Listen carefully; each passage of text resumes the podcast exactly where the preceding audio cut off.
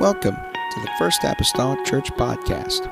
Our church mission is to love as God loves, showing compassion to every soul, thus winning those souls and equipping them to be sent out to plant and to harvest. Thank you for joining us today, and we hope that you are blessed by today's podcast.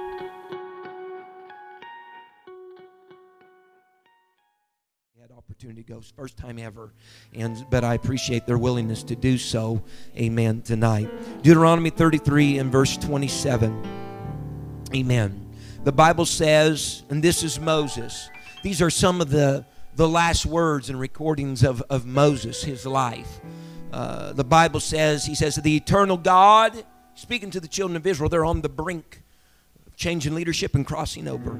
He says, the eternal God is thy refuge underneath are the everlasting arms. He shall thrust out the enemy from before thee and shall say, Destroy them. Said, The eternal God is thy refuge, and underneath are the everlasting arms. For a little while tonight, I would like to minister this. Underneath are the everlasting arms. Underneath are the everlasting arms. Amen. And it is good to have, I guess, good to have Candy's mother with us tonight.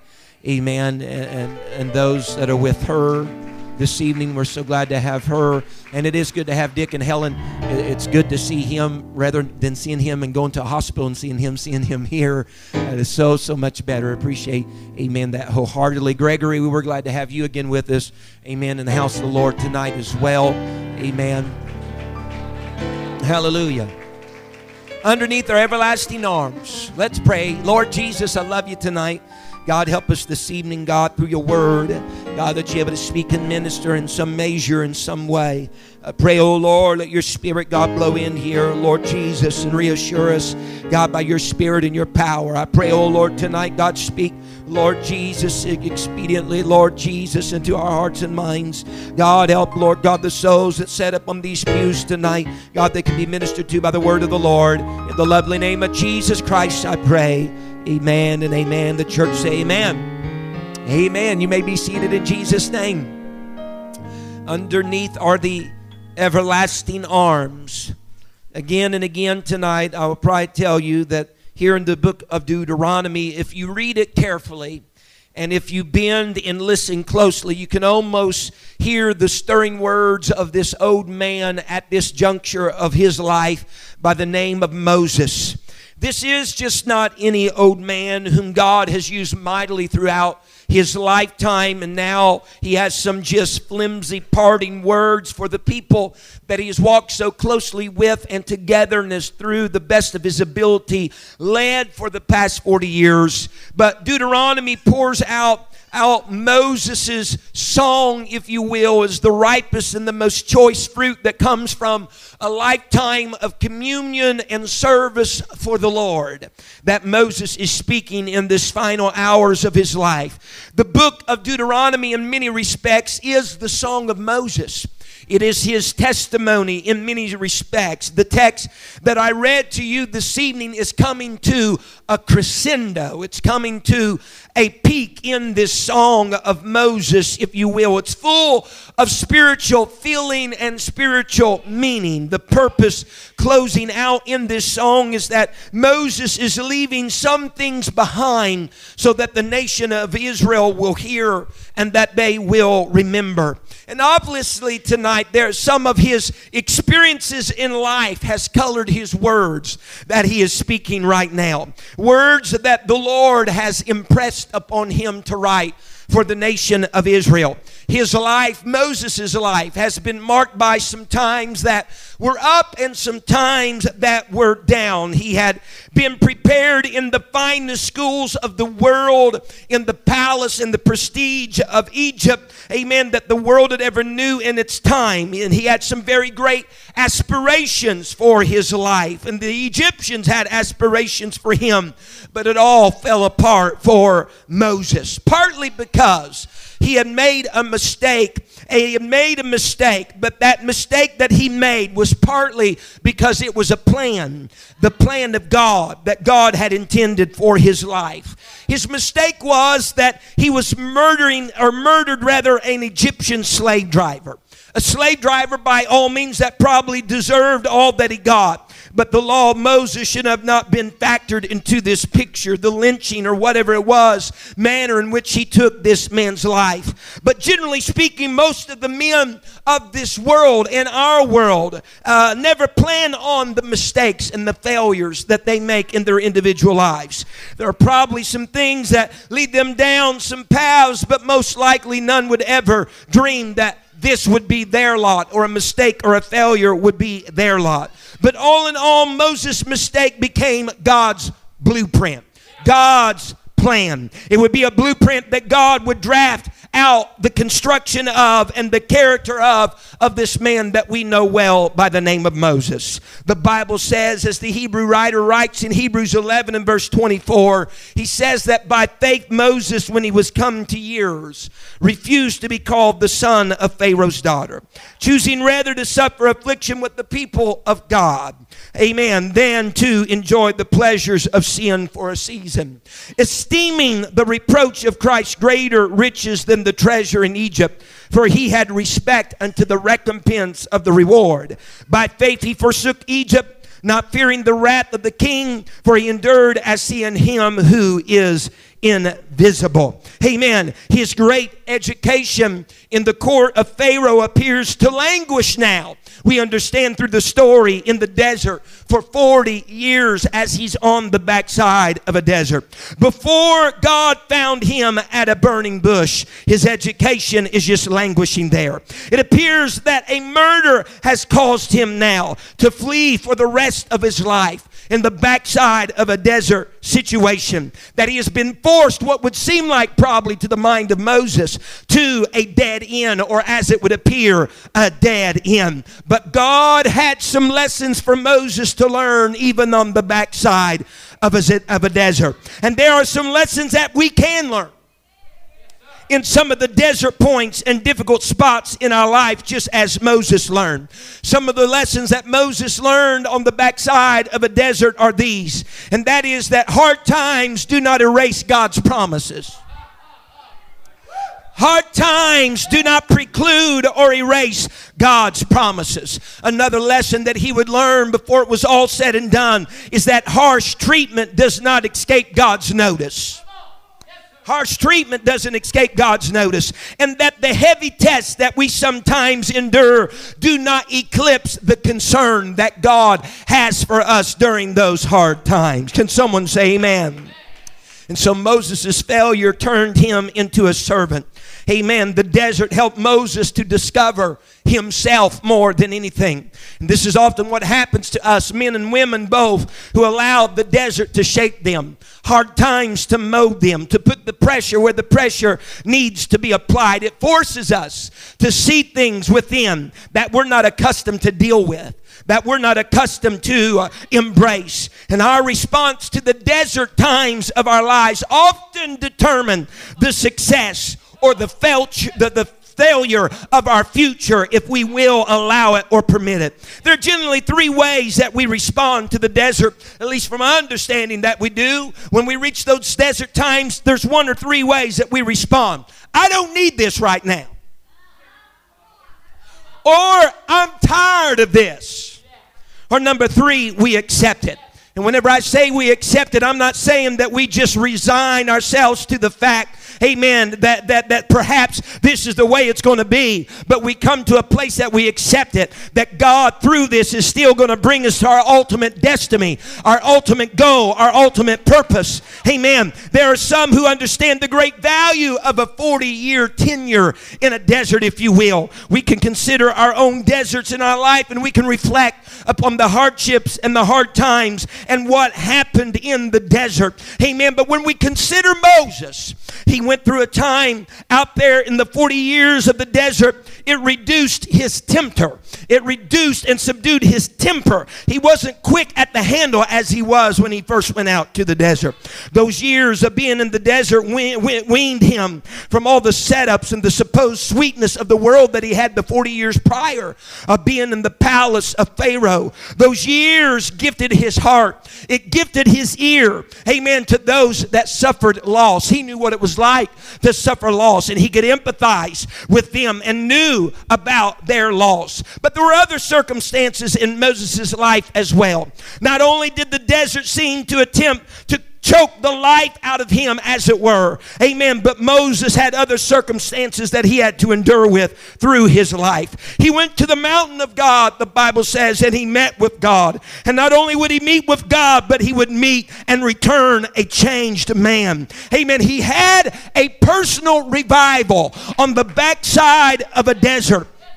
He had a personal revival on the backside of the desert. But what he had to understand was this just because I had a personal revival, that doesn't mean our, my locality and my nation is going to have a revival. Because whenever he would return from the Mount of God, getting the Ten Commandments of God, we even read in these episodes that whenever he returned, he found Israel dancing around a golden calf. He had a revival up there, a circumstance of life. Amen. But he came down and they were not having revival revival. So you can't expect every time you have a personal revival that the world around you to have revival. But I will say this on the contrary tonight, too. The world will never have a revival if some of us don't have a personal revival. He had been through some things in his life, not just on the backside of the desert, but through his life. He had endured the criticism of his sister and his brother over his choice for a wife. And sometimes some of the grandest criticism that you have to deal with is that of your family. It's the day that he had to stand there by himself with that disgraceful attack from his brothers and her sister that they tried to pull him down from the place that God had been working through him for the entirety of his life. He had to deal with that. So he had endured the criticism of his own siblings.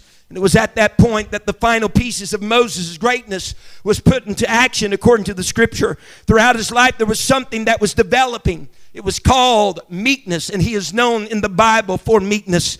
Numbers 12 and verse 3, the Bible says, Now the, the man Moses was very meek, above all the men were, which were upon the face of the earth. He was a very true meek man, a man that became mild and gentle and humble, a man that had great power and great authority, but knew what it was to hold that in control. And if you track the life of Moses, you will find other instances, other examples where he had trials, temptations, testings of his personal character, situations that God helped bring him through and that he helped others come through. But when we consider the book of Deuteronomy being the song of Moses, the book of Deuteronomy in itself means to remember. Moses wants the children of Israel to remember some things about the journey that they have had the journey that they had had with Moses. He wanted them to remember some things about the God that they had made allegiance to and to serve. As a matter of fact, one finds the word remember about 14 times in the book of Deuteronomy, if you'll indulge me for a moment, he told them to remember you were a servant in Egypt and were delivered by God. He told them, Remember how you were saved from Pharaoh's armies, therefore do not be afraid. Remember how God led you in the wilderness. Remember the Lord your God. He is the one who gives power to gain wealth. Remember how you provoked God to wrath in the wilderness. Remember the servants of Abraham and Isaac and Jacob. Keep your eyes off the stubbornness and the wickedness and the sin of the people around you. Remember you were a slave in Egypt and the Lord redeemed you. Remember the bread of affliction in Egypt and how you came out of it. Remember you were a bondman and now you observe and do the commandments. Remember what happened to Miriam when she murmured and was stricken with leprosy when she spoke against her brother. Remember you were a bondman. Remember you were a bondman. Remember what Amalek did to you on the way. Remember the days of old. If we took all those and summed them up just in individual categories, there were about five things that God wanted them to remember, and Moses was helping them Number one, remember your God. Number two, remember your redemption. Number three, remember your strength comes from God. Number four, remember your heritage. Number five, don't forget your enemies. And so it's a book of remembrance over and over again. Remember this, remember that, don't forget this.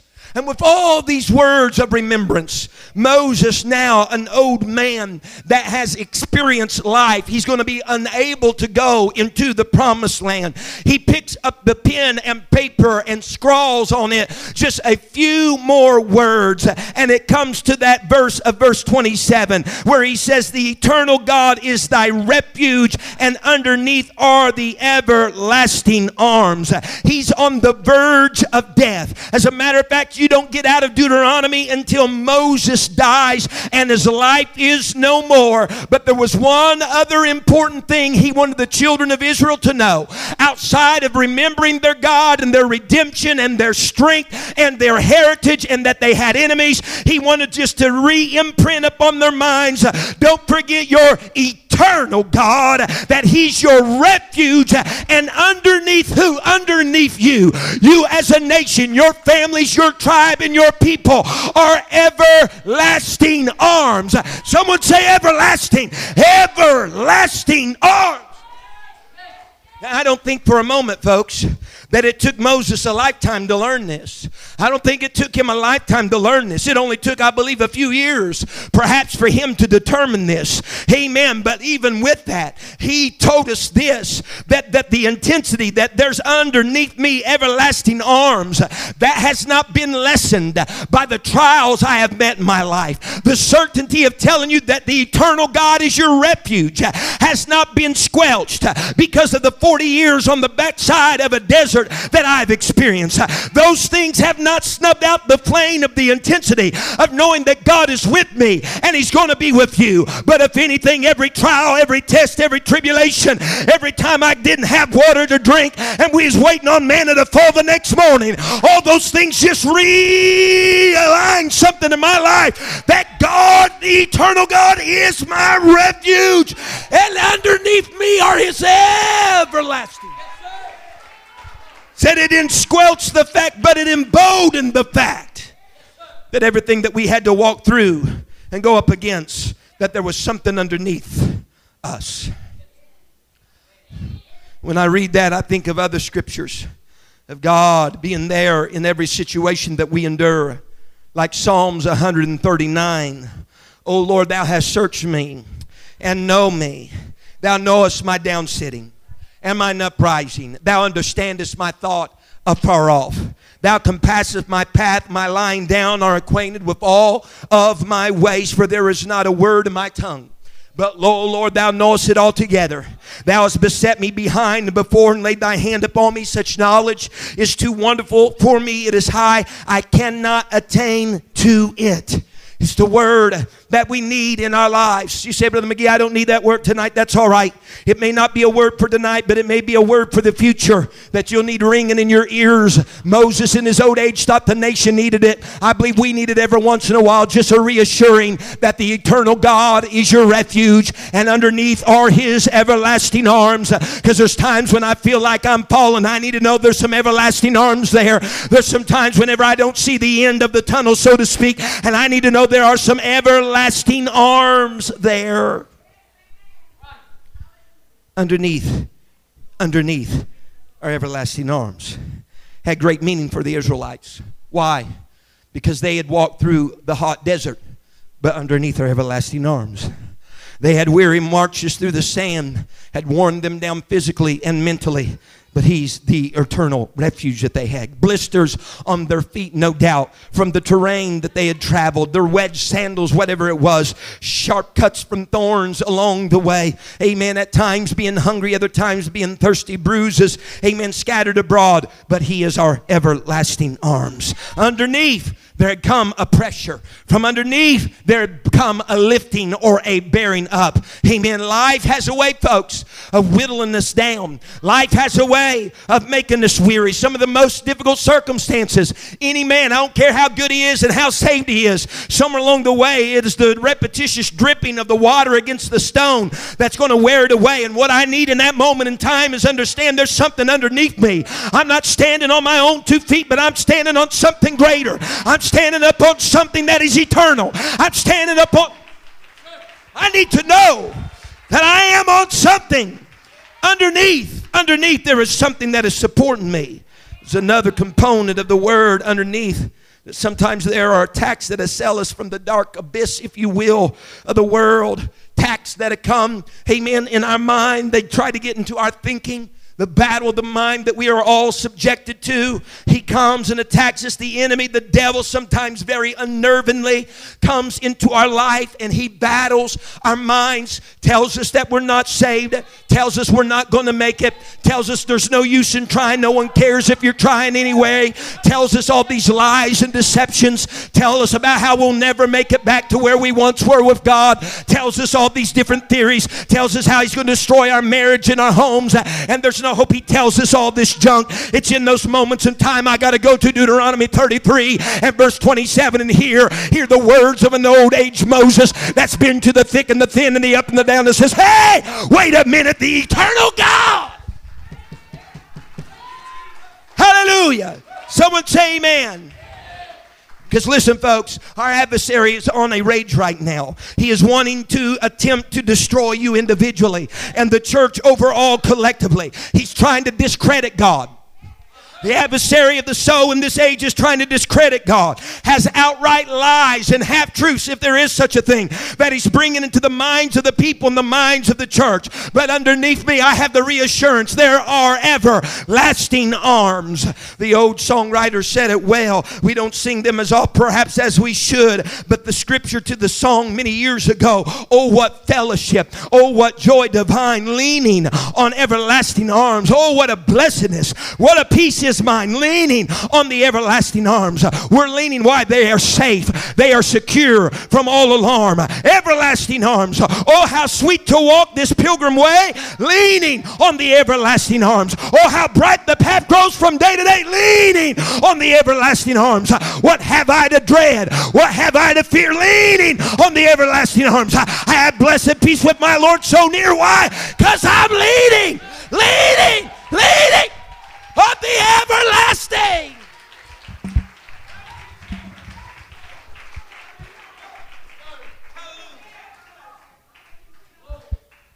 We need God at all times. But there are times it seems as though we need Him more than other times. They needed God whenever they were under the yoke of bondage. Endure the back breaking task, making brick sometimes brick without straw. Mud, straw, work, sleep, maybe some meat. Summed up their entire existence. 400 years of that type of labor, that type of schedule seemed to be endless. Always another sphinx to build, another temple, always something else to build. Life had just been reduced to the long, monotonous days of labor and their existence, no doubt, seemed very purposeless. But something happened, and it happens, folks. Let me tell you something. You say, well, that, that's Old Testament. We don't, we're not under no slavery here, and we're not building bricks with mud and sticks and all this stuff. We don't have to worry about that. Let me tell you, I see it happening in people in their 30s and their 40s and their 50s in their own personal labor. In their own personal labor. Labor. Life is nothing more but an endless, tangled mess of making bricks. Monday through Friday, sometimes Monday through Saturday, sometimes Monday through Sunday. 10 hours a day, 12 hours a day. Eight hours overtime, weekends, time away from your family. And if you don't watch yourself, you can just be reduced just to the monotony of the day, of just your existence having no purpose, and you're just making brick. Hey, this isn't the only job. I don't call this a job, but this ain't the only job I ever had. I understand what you, I'm talking about. There's a tendency sometimes you get in that vein where you just want to zone out, just go through the motions of doing what you do because that's what you do every day. But what has happened is this whenever you zone out in that area, you zone out not just in the physical realm, you start to zone out in the spiritual realm. Whenever life just becomes life in the natural and you just go to work, you get up, you eat, you sleep, you kiss the wife, you play with the kids, and you go to bed, and that's all life is. Church just becomes a part of that that cycle. And it's just another thing on your schedule that you do. You zone out, you're just going through life numb, you have no feeling. If it's up or down, it really doesn't mean anything to you because you're just numb. And you get in that little mode of just doing that. And you really have nothing invested. You're really not just throwing yourself into anything because life has just become life. And you're under the yoke and the responsibility of duty. And if you don't watch yourself, it will come in on your spirit, and your spiritual status will falter at times.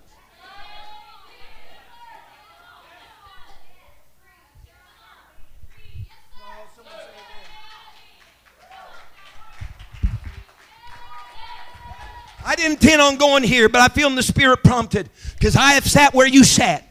And that is this it is easy to get in the mode. You get up 5 o'clock or earlier. I'm, I'm just throwing out of time. You get up at 5 o'clock in the morning, you prepare for your day to go to work, and you do your thing. And what happens, it just gets monotonous. And where you would get up earlier to pray or stay up later to pray or whenever your prayer was, that seeps by and it's no longer a priority. And Bible reading is just something that you do whenever you find time. Let me tell you something. You don't need that, folks. He's trying to get you to zone out. You need to go back back to His Word. And you need those scriptures like Deuteronomy 33 27 popping up every once in a while during those days that tells you the eternal God is your refuge. And underneath you, all the while on this journey that seems to be monotonous, are His everlasting arms. I need a Psalms 23 that tells me the Lord is my shepherd. I shall not want. I need a verse to pop up in my week that says, when the enemy comes in like a flood, the Spirit of the Lord will upraise a standard against him. I need.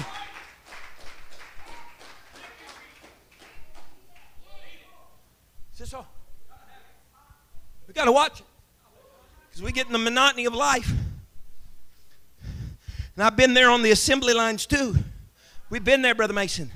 Remember it. There's a lot of monotony to that, a lot of routine. You can do that stuff without thinking. And you bring that over into your spiritual life. It doesn't mean anything. You're just doing your ritual. You're just doing your thing. But I need times that I get clued back in. Lord, let them be service times, if any times that I get clued back in. God, the eternal God, is my refuge and He's my strength. I need God when I'm in the monotony of the yoke of labor. We need God in those times. We need God in those times that we have times of failure. Israel fell into sin in Numbers 21.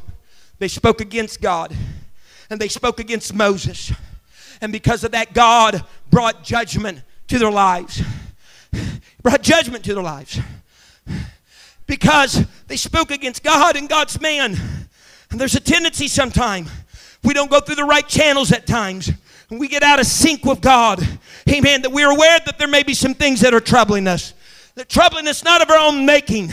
Amen. But God is really wanting to restore us. He's wanting to remake us. And we'll lash out of other, out at other things in our life that it has nothing to do with.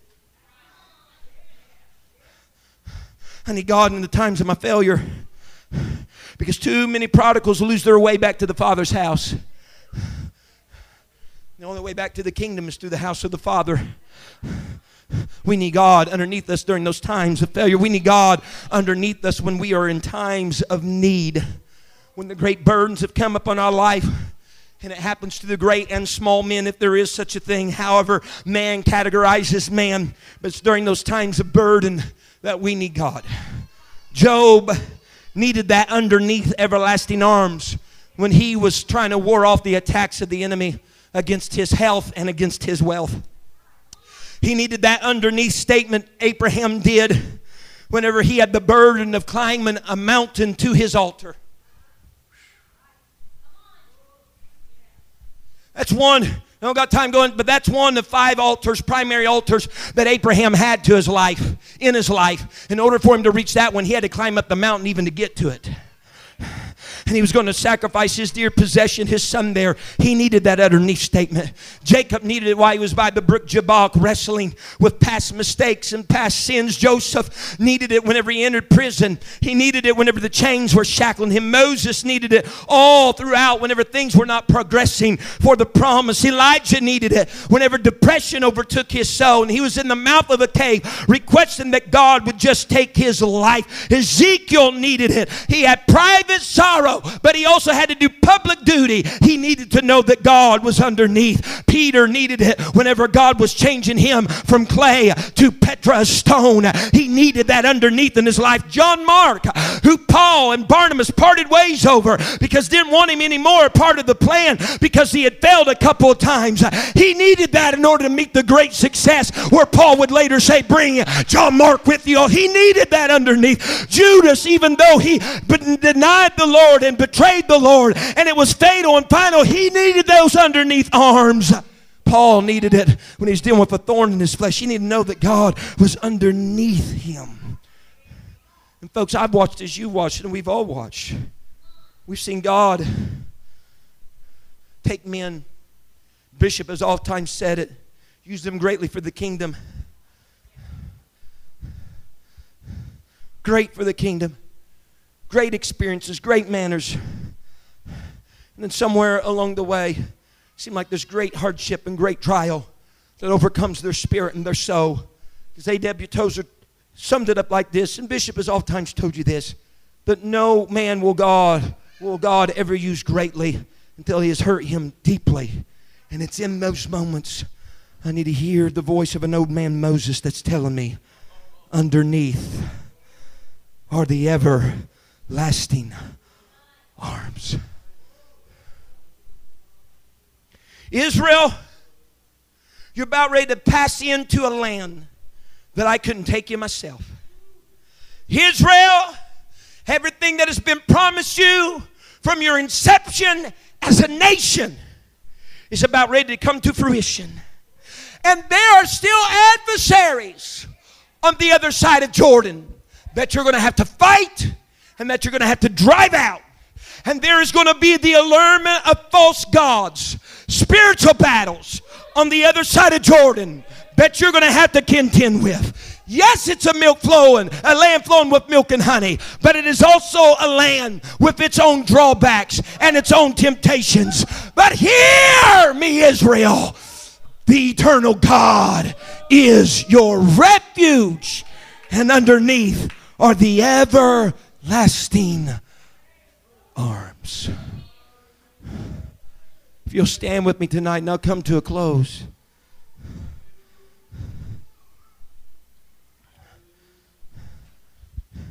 That was a nice little that was a nice little rendition there, Brother McGee. No, no, no, no, no. Tell, hear me today. Hear me today. You will meet a point in your life if you've not already met it. You will meet another. You will meet a point in your life that you're going to need that phrase underneath are the everlasting arms. I don't care how much faith you got. It's going to happen. You're going to need to lean on the words of an old man that had 40 years in a palace, 40 years in the backside of a desert, and 40 years of trying to get God's people out of Egypt that can stand there and tell you, God is there. God is there. Because there will be times you will not be able to perceive Him by what you feel. And you will not be able to perceive Him by what is taking place around you. It'll be negative, negative, negative. And the only thing you'll have to hold on to is the Word and the knowledge that underneath. Sister Sharon, you know you've lived enough years on this earth. You know what I'm talking about. It's true. You're going to have to have some times, you're going to have to lean back on those arms. You know, as kids, and they probably still do it as kids, we used to do, you know, a little faith for fear thing whenever you had somebody standing from you, you say, fall. You remember? You catch them close, You keep backing up and you catch them lower to the ground, and they're like, as they're going down, they're flailing their arms. They have to have the trust and the security that there's arms there to catch them. There's going to come somewhere your walk with the Lord, your arms are going to be flailing around, and you're wondering if there's anything going to be there to catch you. But underneath are everlasting. Everybody say everlasting. Everlasting arms. If we can bow our heads in this place right now. Hallelujah. All across this building. Amen. If we can just bow our heads. Hallelujah. He is here tonight. I've felt him here all day. Hallelujah. Somebody just needs to lean on him tonight. The Bible tells us not to lean on our own understanding, not to lean on ourselves, but lean upon the Lord. Lean upon those everlasting arms. Ah, tonight I just feel directed by the Holy Ghost that if you've been caught in that, that grind of the daily monotony of the yoke, and that you've been zoning out and it's zoned you out even in the spiritual matters, you need to find connection again with the everlasting arms this evening because he'll take you to a rut and a rut's going to take you, you know, the only difference between a rut and a grave, they say, is the width, height, and breadth of the matter. If you don't watch yourself, you're going to make yourself a grave. You need to lean on those everlasting arms. God's your refuge tonight. He's here to bolster your faith. He's here to bolster your strength. He's here to carry you when you cannot carry yourself. But you got to learn. Someone say, learn to lean. You got to learn to lean upon the Lord. Hallelujah. Can we raise our hands right now to the Master all across? Thank you for listening. If you would like more information about our services and activities, you can find us on Facebook, Instagram, and Twitter with the username FACMC. Again, that's FACMC. Thank you and have a blessed day.